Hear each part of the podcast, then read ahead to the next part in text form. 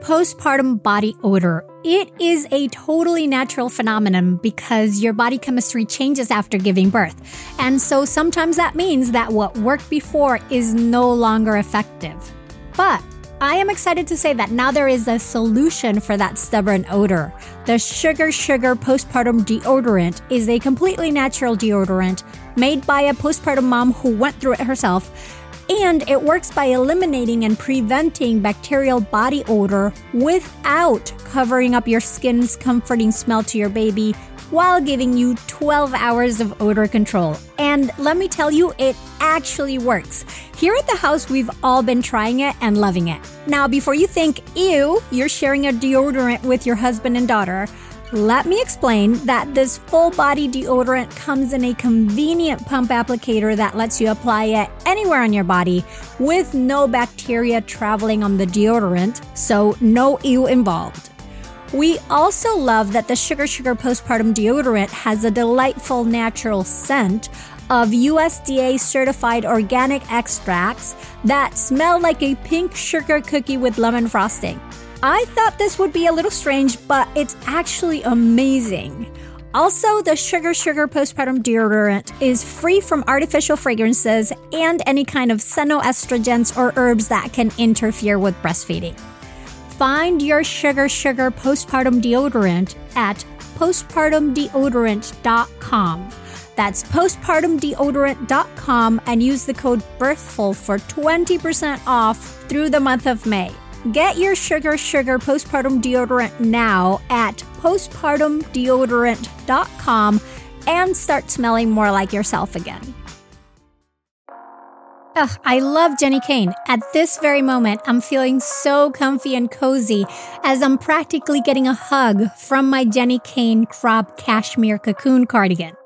I am enjoying this sweater so much that I've been living in it all spring long. And with Mother's Day just around the corner, this is a feeling you can gift all the well deserving moms, moms to be, and mother figures in your life by giving them the gift of Jenni Kayne. Along with bringing you this episode, Jenni Kayne is a California brand through and through, and their staples make getting dressed so super easy. Think minimalist and effortless, but totally refined.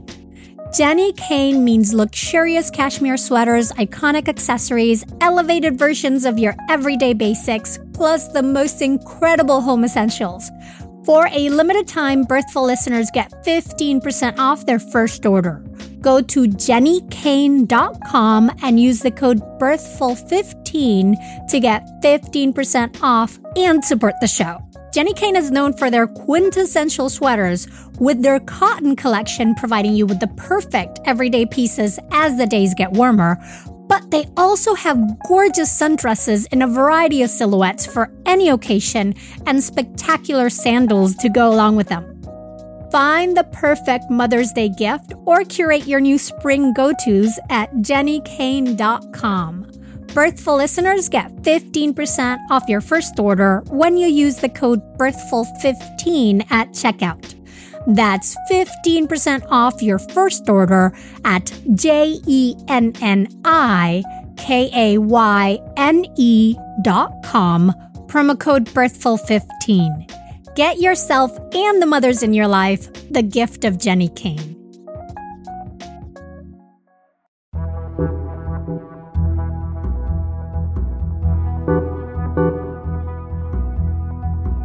Welcome to the Birthful Podcast. I'm Adriana Lozada, and today I'm switching it up with some birth stories.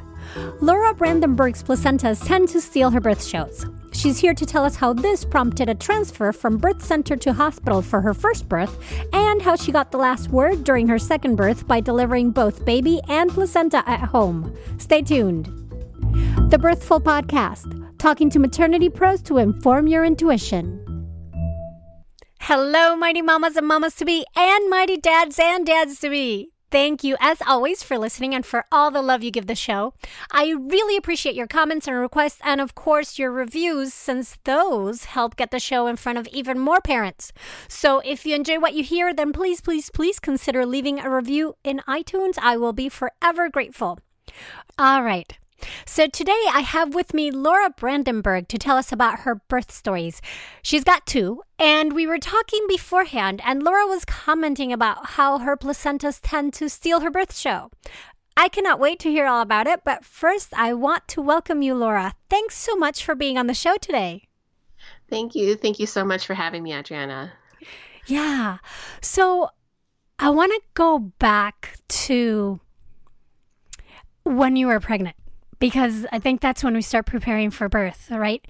Mm-hmm. What what were you doing to prepare for birth? What were some of those decisions that you made and what was your expectations and feelings about the upcoming birth? Yeah, I feel like the the biggest first decision we made was was where to receive our care.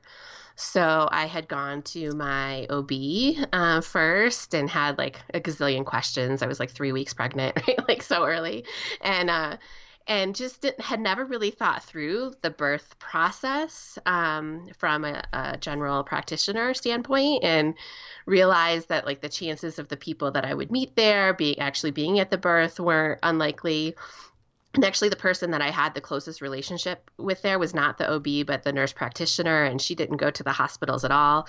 And so just had a lot of fear around oh my goodness like i do this like the normal way the way that i've always thought that it would be done i would end up just being with a lot of new people that i wouldn't meet until the day of and that just felt like a really vulnerable time. Uh, and so we started exploring other options and uh, one of my very close friends here in denver uh, was pregnant almost exactly the same time or exactly the same day our daughters ended up being born two days apart. Uh, and she had found this option of a, a local birth center here and um, we went to a tour and, and, really felt like that was a better fit. Um, you got to meet all the midwives going in uh, and so you knew that somebody that you had met several times in, during your care would be at your birth. And that was just a really comforting feeling to me. And it felt like the right decision. Uh, and so that was, I think, the biggest decision I made is just where to get care and who, who to have as that support team. Mm, yeah, that's huge. I, I love that you're bringing that up because that's one of the things that we're constantly if you ask anybody who does anything regarding birth what are the first things to do to prepare is like well look at your care provider and do they align with what your what your wishes are? Um, and and also letting people know that it's never too late to switch right? And and that just because you've had an ob for however many years ob care and gyn care gyn care and ob care are very different doesn't mean that if you've had a GYN forever, that's the best care for your for delivering the baby. Right, right. And I probably wasn't even using that term right. So I kind of use those in, interchangeably. So just the doctor that I had been going to. yeah, yeah, yeah, yeah. Yeah. So you switched to midwives and mm-hmm. how were you feeling about the actual birth process and and and you know you you you got a care provider that aligned more with what you were hoping with. What mm-hmm. other things did you do to prepare for birth? Uh, you know a lot of focus on nutrition and, and self-care. Uh, i was really business focused at that time too and so i did a lot of like preparing of way, ways my business is going to run that was a huge focus for me. I think that kept me going during my pregnancy like just figuring that all out um, and feeling like i was ready to be able to step back after the birth happened. Uh, we had some great birth classes where we learned about the process about how what to expect best case scenario some of the things that could happen worst case scenario. Um, but there was just a lot of uncertainty around that honestly. Like i felt like even you know the day of like okay i'm really not sure what this is going to be like and i don't know like i don't know what i would have else i would have done to prepare but i feel like at the time i wasn't mm-hmm. overly like ready for for what the birth process would be like. I will say that for sure. Yeah. I knew it technically, but like the actual emotional experience of it. So, yeah. how did you the day of? How did you know you were in labor? My water broke on my due date. I woke up, went to the bathroom. My water broke in the toilet, very nice and neat, and um, graciously like in the toilet. So that was nice. But that's um, I didn't have contractions until that evening. So actually, that whole day was just like kind of that in between stage of like, are things going to happen? Are things not going to happen? Are they going to happen fast enough? And uh, so that's, but that's how I knew that things were destined to start at, at some point. And how organized and professional of you to start birth that way on your due date? Water breaking on the toilet. yes. So oh. So then all day long you were kind of waiting and seeing how um what happened in the evening. Walk us through that birth. Yeah, so that evening, around the time it started to get dark, um, contractions started to pick up a little bit. And I think I had rested on and off throughout the day and uh, continued to rest on and off throughout the night. And around the middle of the night, like midnight, um, my husband, I think, had just finally fallen asleep. And I was like, oh, I need his help, right? like we were at home and, um, yeah, I was just I realized like I couldn't. Oh, I was working. I was crocheting and like working on things. You know, just trying to keep myself busy um, and distracted.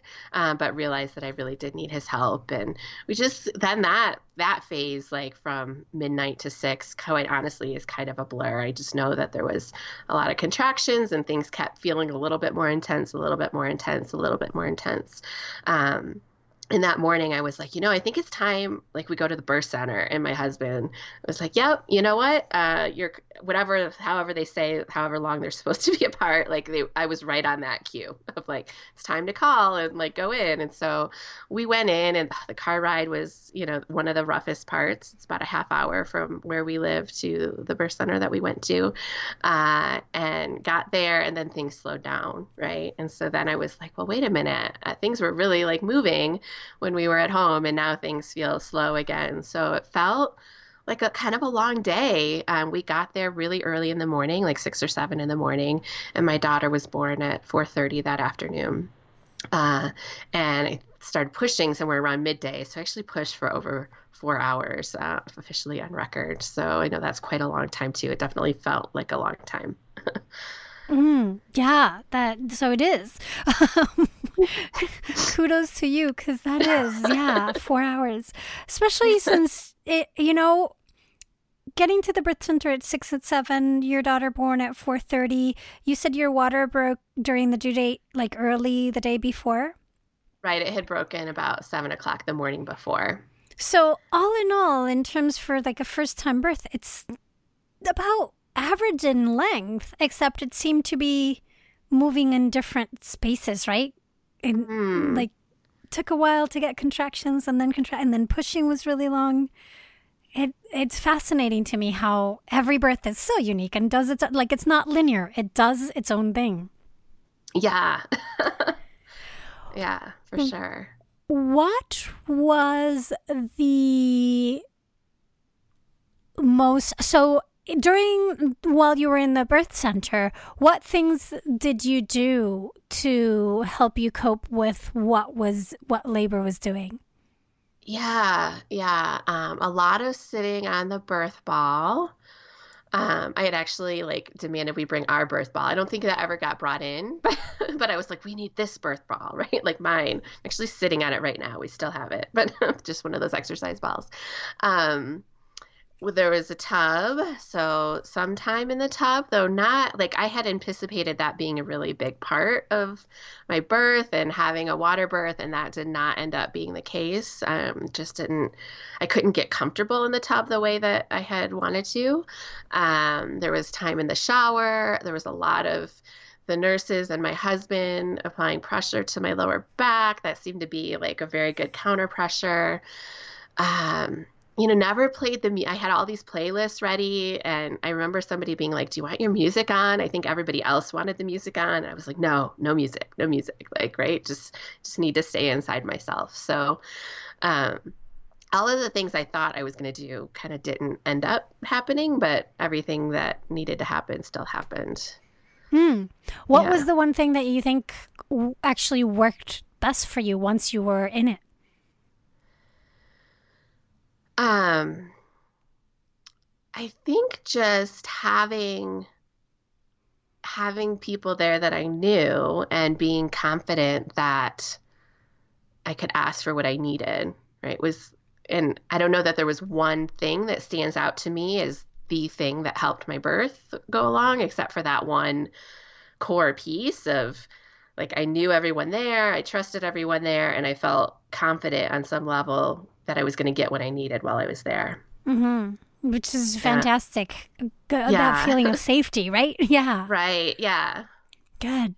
Um, and then so the pushing was it anything specific that uh, four hours is on the longer side, but it's not unusual for it to happen.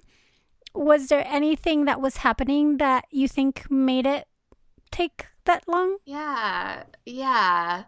I really think I mean I was scared, right? And there was there was part of me in that time that thought like can we just hit the undo button on this entire thing like like you know obviously you need to get the baby out but part of me was like nope we're just going to go back 9 months and it's all going to be over and this is going to stop and so i really think i was scared of becoming a mom and scared of what that change was going to be once it happened like not the actual physical act of pushing the baby out, but the actual act of like being a mother once that was done.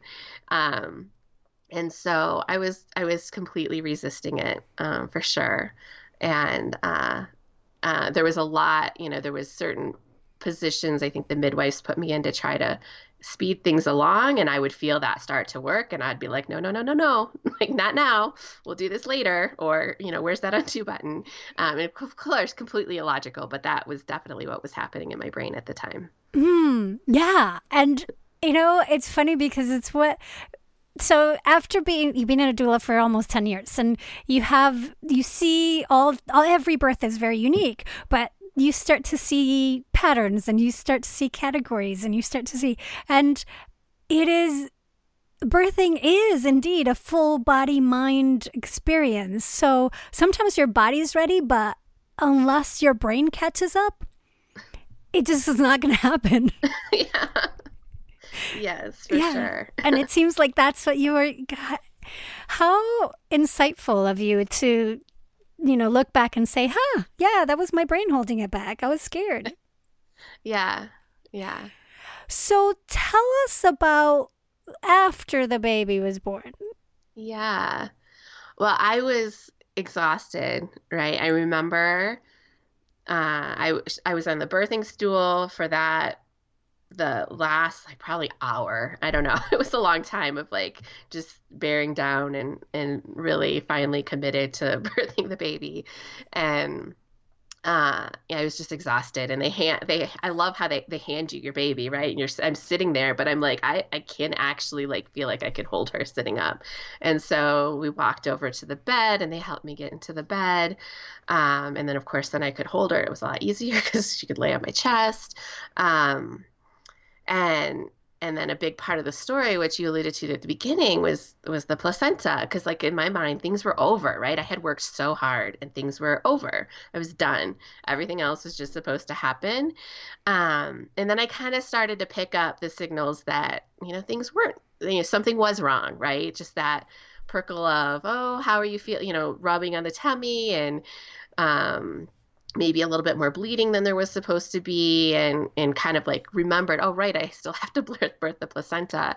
Uh, and and then there was more active work where the midwives like had me get on my hands and knees and try to push it out and then there were was pitocin and other shots and things and then all of a sudden there was you know multiple people in the room and um the midwife actually manually extracted the placenta from me, which was more painful than the birthing process itself.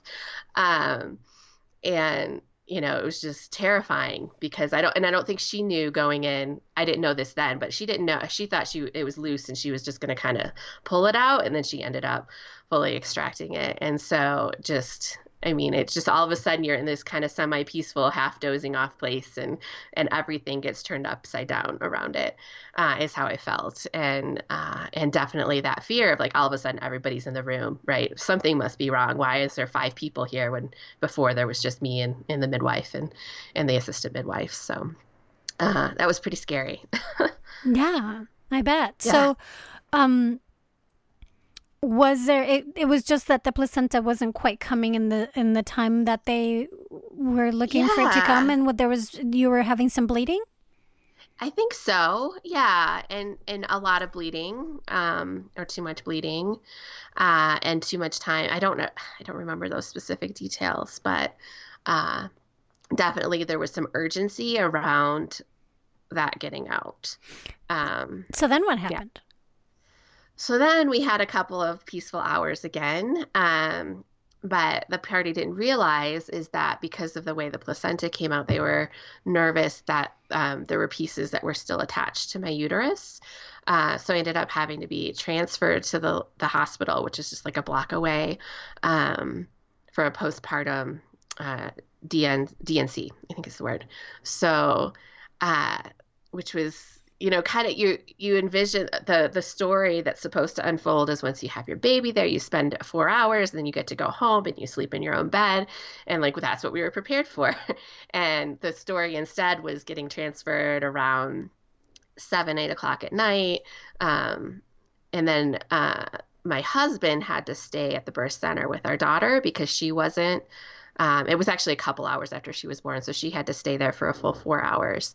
Um, and so I really ended up going to the hospital. The nurses were with me for the check in, but then I was left there alone for the procedure. And that was, you know, to go from this environment in which you have all the support you need to all new people, very medical process. Um, I had met the doctor before, um, but I had not met anyone else.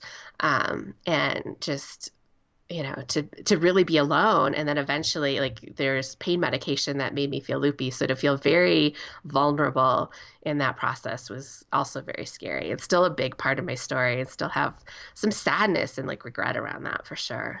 Hmm, which yeah. is I, un- completely understandable. Also considering how you know, labor is tough and it is what it is, but that you had this beautiful labor and then things kind of went sideways a bit after yeah, afterwards.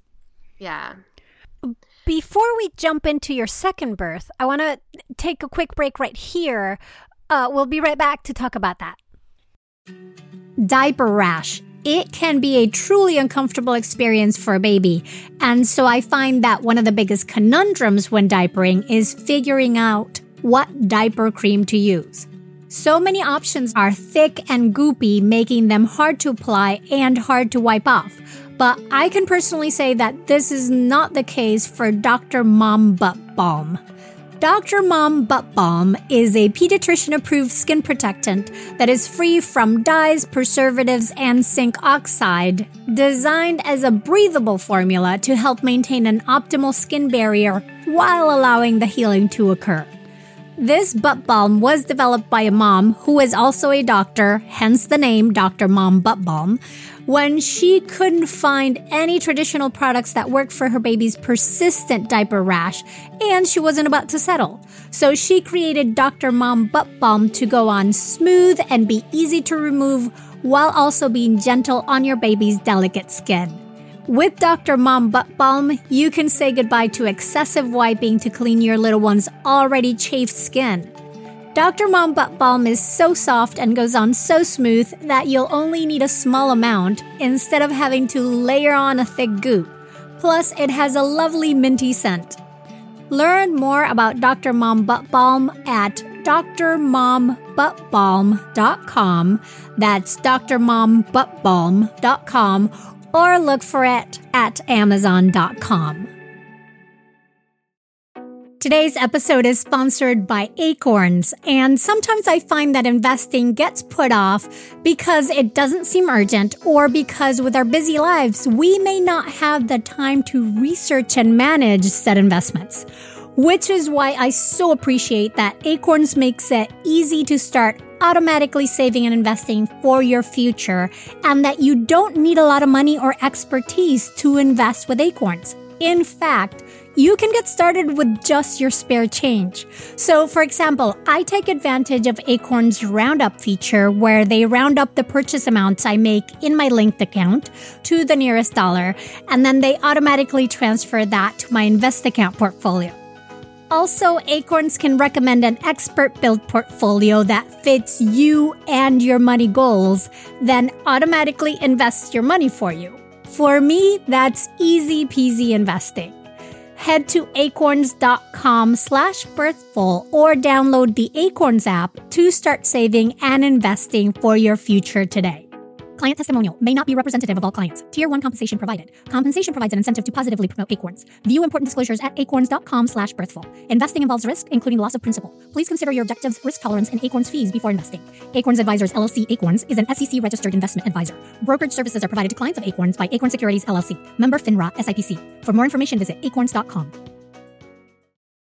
So fast forward to your next Yes. birth, next pregnancy.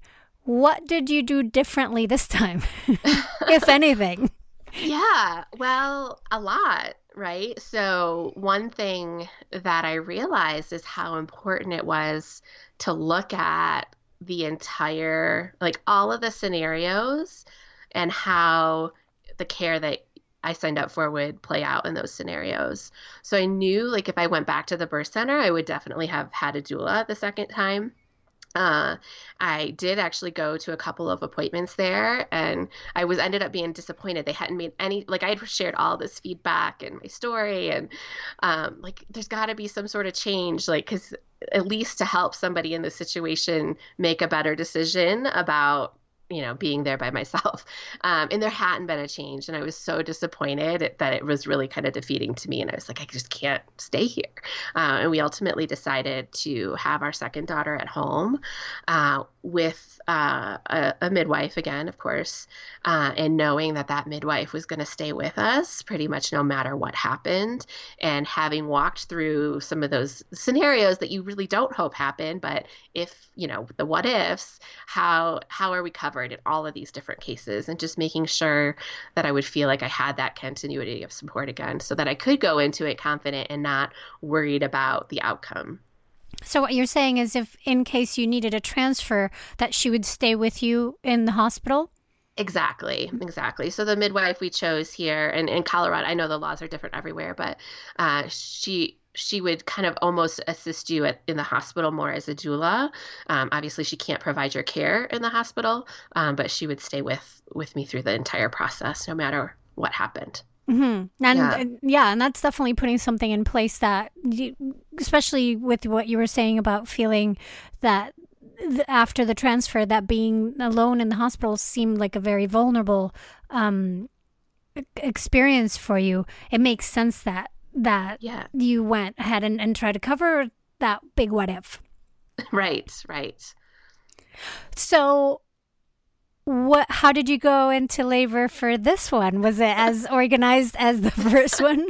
No, it was way messier. Like, well, not messy, but just kind of unclear, right? So things, even a few days leading up to her birth, started to feel like, oh, baby feels really dropping, or contractions here and there.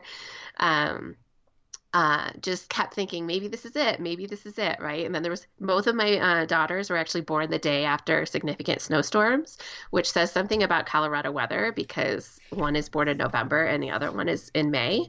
So that's how long we actually get snow here, which is kind of crazy.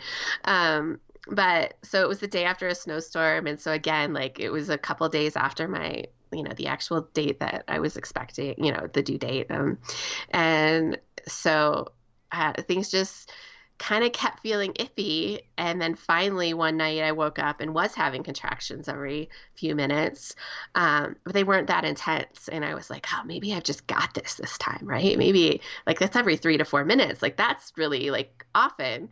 Um, and I'm not even groaning through them. And the midwife's like, yeah, it doesn't, it sounds like they're not really like full, full contractions. Like, why don't you just go and try to get some more rest? so did that and ended up sleeping on and off through the night. And um, things picked up throughout the next day from that. Uh, and my second daughter was born uh, that evening around 8, 8 7.30 or 8 at night. So. Mm.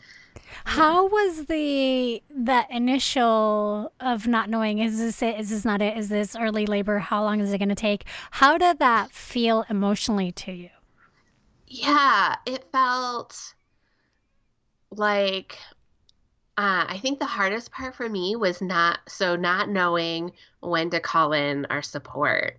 So we had the sibling doula that we need and I knew needed to be there for our now older daughter.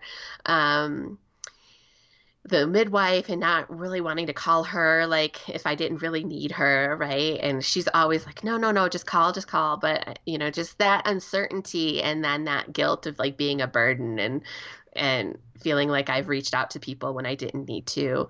Uh, so I think that was the biggest emotion that I struggled with, and it uh, just and even like as things progressed, like oh, and then things would back off again, like oh, now our sibling doula is here. What if this is like a three day labor and I called her way too soon? What are we gonna do then? And just kind of that what if and kind of worry scenario of um, just I don't know. I don't know how exactly uh, how else to describe that. It just felt very uncertain.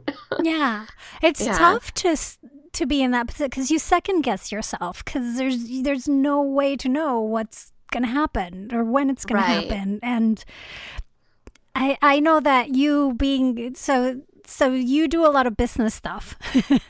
you know, and maybe maybe right now it would be a good idea to share with the listeners a little bit of your background because it's so defining for you. Of you know, you shared with me your birth plans, um, your birth stories ahead of time, and in it you even wrote like because I'm such a planner, it was really helpful that the midwife told me what the plan was going to be for the next three things. You know, right? Yes.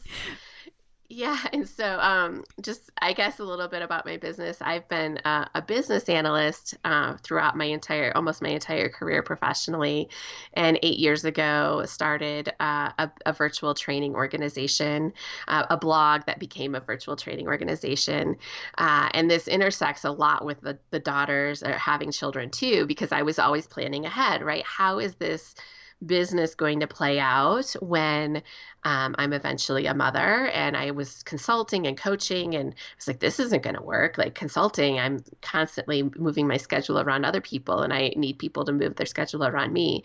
Uh, and so looked at more forms of on demand training and passive income through toolkits and in books and built a lot of that into my business model uh, going forward. And so, yeah, I'm always thinking like five steps ahead uh, in my business, in my personal life. And I think that definitely affected, um, played out in my burst too, because I wanted to see how is this going to go? How is it going to unfold?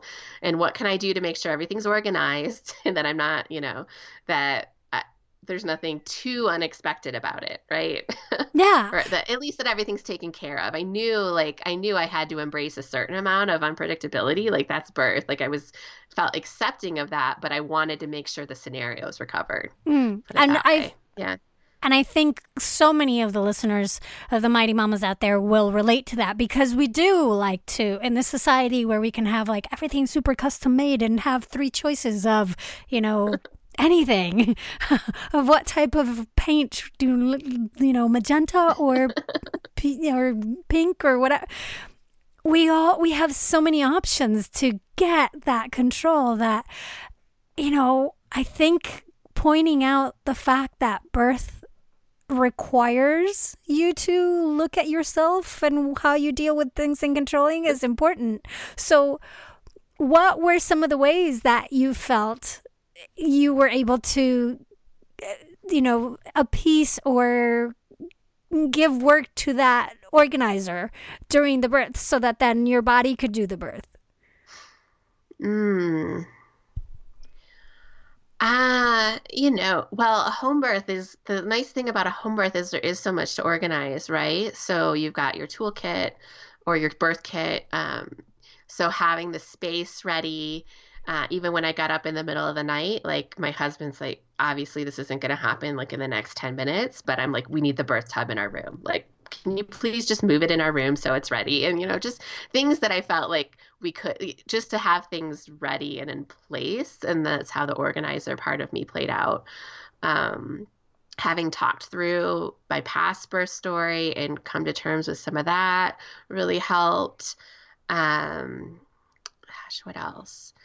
Uh, just uh, those are the things that are coming to mind right now, Adriana. Mm-hmm. Yeah, yeah, no, and I think those are good. Now, yeah. did did you feel once the tub was in place and was there any internal shift of like okay now things are in place and i can just do this or did, did for sure yeah yeah i mean i still had the guilt about did we call our sibling doula too early right like that was kind of a story running in the back of my mind but i knew the more important thing was just to let go and just you know if it's going to happen let it happen right and to to go inside myself more and just allow the process to unfold and and that I couldn't necessarily control the process for for certain. Mm-hmm. Yeah. Tell me more about the sibling doula. How was she helpful to you guys? Oh, she was amazing. Uh, she was a a friend of well, she's a friend of ours now. I'm trying to we we and we were acquaintances before um, before that process, but she is was a is a trained doula. Uh, so she's very knowledgeable about the birth process too. Um, and it really freed up my husband to sort of be our doula to a certain extent uh, because he he didn't have the whole day that I was in labor at home. She was spending time with our daughter and keeping her entertained and really we knew she was in good hands. We also knew that um, that she was going to hear empowering things about birth. So we have we have a nanny who could have also filled that role, um, but I really wanted someone who understood birth. Uh, who was used to being on call, right? So, because um, we didn't know it was going to happen like during the day. So, nicely like that, it could have been in the middle of the night. So, somebody who was going to be used to being on call and, and be able to respond whenever we needed them. Um, but also just to not be scared by the the birth process uh, because I know for for a lot of women that can be a scary process and I just really wanted somebody there who was going to help our daughter through it and explain things in positive ways and be excited about seeing the birthing process uh, and and that's really why we chose a, a sibling doula instead of a, a typical child care provider Mm, and that's a great point because that's what I I hear that worry a lot from from first or you know from moms second time moms where that are about to give birth and sort of like want trying to figure out how how much to involve their children into this next birth and mm-hmm. how much you know will they they want them close by but they don't want them seeing her in and you know doing what needs to be done to get through labor so making vocalizing or the movements or and mm-hmm. and that that's a tough thing to wrestle with yeah yeah and our daughter was in the room for the birth uh our daughter and the and the doula um and that I had said, I mean, we had said, like, obviously, if she really doesn't want to be there, like, she doesn't have to be there. But if she wants to be there, that's totally okay, too. Um, and kind of encourage that was a not expected but encouraged ahead of time like just kind of oh you're you know you, you can be in the room and see how it happens and be part of the process. And and then she ended up did you know she sat there for like an hour during the final pushing of and and was there when she was born. It was pretty awesome. How old was she? She's two and a half. Okay. And um and so this birth, this pushing, how was that? And where were you at? And did you get to use, was the tub more comfortable this time? I was in the tub. And it's so, so funny because this midwife has tubs that are actually like, they're agricultural tubs. Like it's not even a fancy birth tub. And I had sat in it um, like before I was in labor and I was like, gosh, this thing is uncomfortable. Like, I don't know about this. We'll see. and then, but once I got in it, um, during you know quite towards the end uh, it was it was perfect and i was very comfortable in there. Uh, it was really quite large too so i think that was part of the helpful and the water was a lot higher than the ones that i had been in before. Um, and the pushing was so different. So in the first my first birth i felt like I was either resisting it or trying really, really hard, right? So I was in those two phases. And this time, a lot of the preparation I did, um, and this was some of my fear around the placenta, was like I was just exhausted. Like that was the only explanation I had for why the placenta didn't come out on time is that my body was just so exhausted it shut down and didn't actually release it. And so I knew that I needed to keep my energy up and that the pushing, if I felt like if the pushing could be less less trying hard and more just allowing you know like me stepping away from the process and allowing my body to do whatever it was going to do um, that i felt like that would make it easy like the whole process easier and and so it was like that where I just I didn't even ever feel like I tried to push, but I just kind of let my body do what my body was going to do. hmm And so it felt different. Did it, did, was it shorter also? It was much shorter. Yes. Feel like maybe 45 minutes. So awesome. Yeah. yeah. How so? Now the big question: What happened with the placenta this time? Yeah, it was still a little bit of a story. Like, um, um, so there was still some fear around that. Like, and I, I was I wasn't afraid at first. Like I was, I felt very relaxed around it, and I was like, "This is gonna happen, right? It's, I know it's gonna happen." Um, but then again, there was some extra blood, and you know, a little bit of like, "Well, we're kind of in that time frame. Like, you know, in a few minutes, we might try." Um, whatever they do at home, I forget. I don't know if it's pitocin or whatever, but uh, you know, there's certain whatever the protocols were. Uh, and I'm like, okay, okay. And then then I was like, oh great, no, we're not going to the hospital over this. Like I'm not leaving my house to go to the hospital.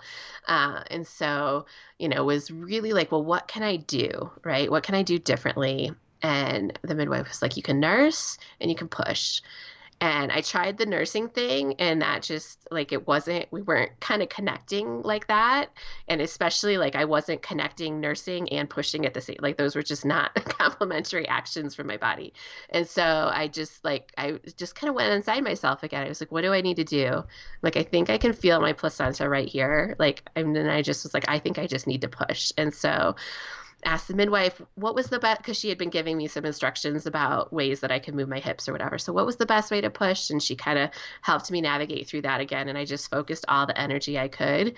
Um, on that space and the placenta came out and so i was very grateful like when it happened okay it's done right like i'm i'm through this this phase so um so that was freeing to realize you know that i, I could do that on my own Yay! Absolutely. Yay! Yay. yeah. Yeah. But it was still some work, right? It was still some work. yeah, yeah. Um and I I love though that when faced with the oh no, you know, this was a fear you had from before and you had sort of worked through it and and thought a lot about it. And when faced with the possibility of is this going to happen again, you decided, "Oh, hello." And and tried to do things different, like went internally and touch base with your intuition and your body of like, okay, what do I need to do? What what do I need to do to get this thing to happen? And harness some energy with focus to get it done. Yeah. Yeah. That's amazing. And which isn't to say that like that will always guarantee that things will happen that way, but I feel did it feel like it was a big accomplishment for you? For sure, for sure. Yeah, uh, it felt like an accomplishment. Um, it also just it felt I think it helped me learn to trust myself a little bit more too. Like if I had the bigger story around the story, right, is that there were even with all the supportive messages, like the midwives were wonderful and the support team was wonderful, right? Everybody was wonderful, but there was a lot going on outside of me, even in a very calm environment where there was really compared to a lot of birth environments like not a lot going on right? But there just seemed like there was a lot of messages a lot of ideas a lot of direction um, and it was hard to absorb all of that. So for me to say okay i've heard all that. What do i need to do? and to have that get the result i wanted i mean that's just it, it's kind of doubling down on, on how much you can trust yourself when you really really pay attention um, to what's happening inside Mm. So. Love that, Laura. Yeah. That's fantastic.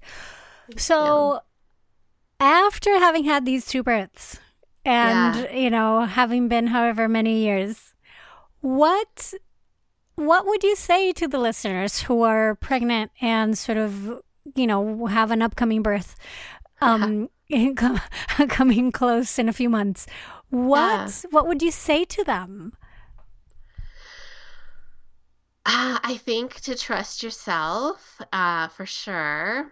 and to expect the unexpected, right? Um, to look at the team that you have around you and the the people that you want with you during your birth and consider if if you've made like the best decisions for you and and that they're going to empower you and help you as well as give you the information that you feel like you're going to need um, no matter what happens.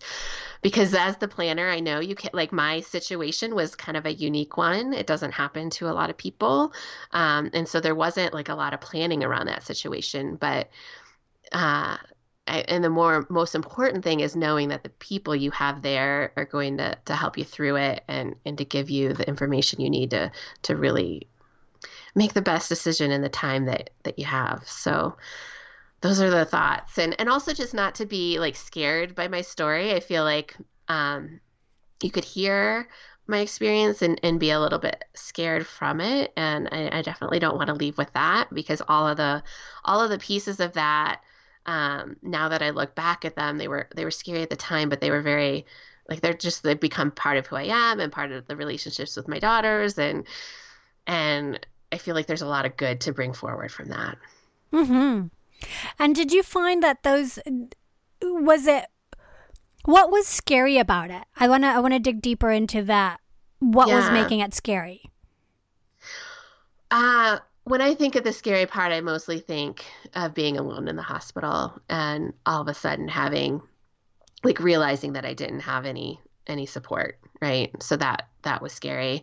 Um and and the fear of of becoming a mother, which I kind of knew, like I kind of knew that I wasn't ready. And I had worked through like lots of books and journaling and and done a lot of work around it. And I like, oh, something's gonna happen. I'm not quite ready. And uh, you know, maybe paying attention to that uh, that feeling and, and getting a little bit more support around it too, if you can. Mm-hmm.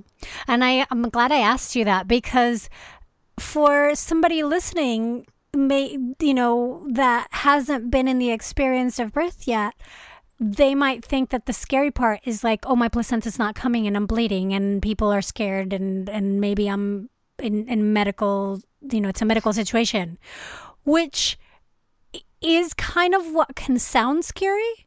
But I want to stress the fact that, you know, they're very prepared for those situations. And even if you had to like transfer from home, like the midwives had Pitocin to give you, like the, the, there are, that's why you have them there, right? Right. so, yes. so that they can take care of that. So it I, I, I find it's really interesting that what was scary is more your feelings of what mm-hmm. was going on rather than, you know, the external aspects of it. Yeah, yeah. I was never really scared for my life or scared for the like the outcome. I don't that yeah, that never that that never felt I was never scared of being hurt, like physically hurt, right? No. Mm-hmm. Yeah, it was definitely more uh, the emotional part for sure. Mm-hmm. Laura, thank you so, so much for being so generous and sharing all your stories with us today in this. Um, we've got a holiday coming up, so to set yeah. the mood, do a little things a little bit different. If people, and, and I want to plug your business because, you know, why not? So if people wanted to contact you or find out more of what you do, how can they do that? Yeah, well, thank you for that. And thank you for having me. Uh, you can find out more at laurabrandenburg.com. So, in addition to the business that I mentioned that I started before my first daughter was born, I'm also helping other mom entrepreneurs build passive income screen, uh, passive income streams uh, in their online businesses.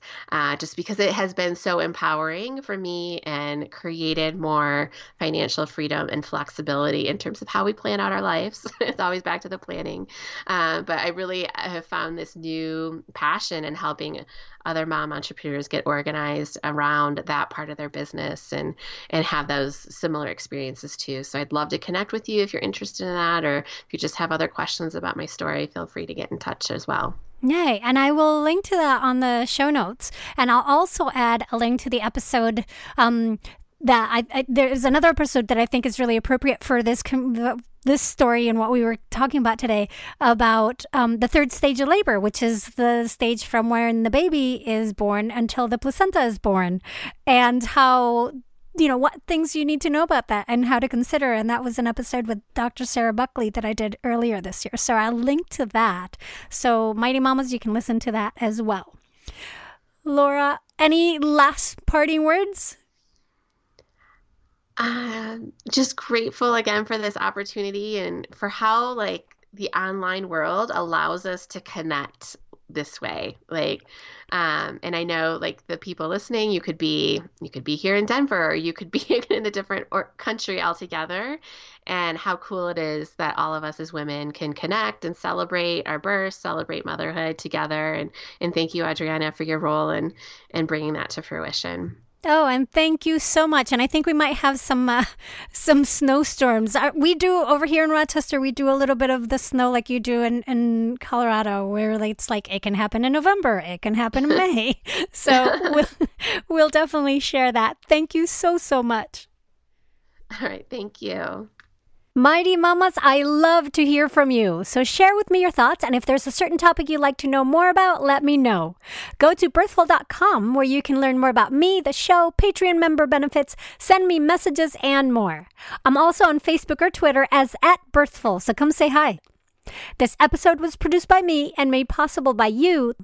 The title song for this podcast is Vibe Ace by Kevin MacLeod, and the sponsorship song is Air Hockey Saloon by Chris Zabriskie. Find them both at freemusicarchive.org. I'm Adriana Lozada. Please join me next week when I'll be talking to another maternity pro to inform your intuition here at the Birthful Podcast. Thanks so much for listening.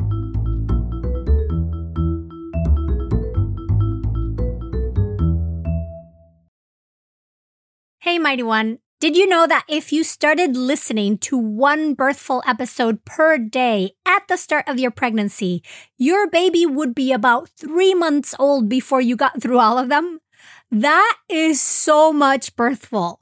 So to ease us into the summer and to help you catch up on your listening, we're going back to releasing one episode per week instead of two. Now you know.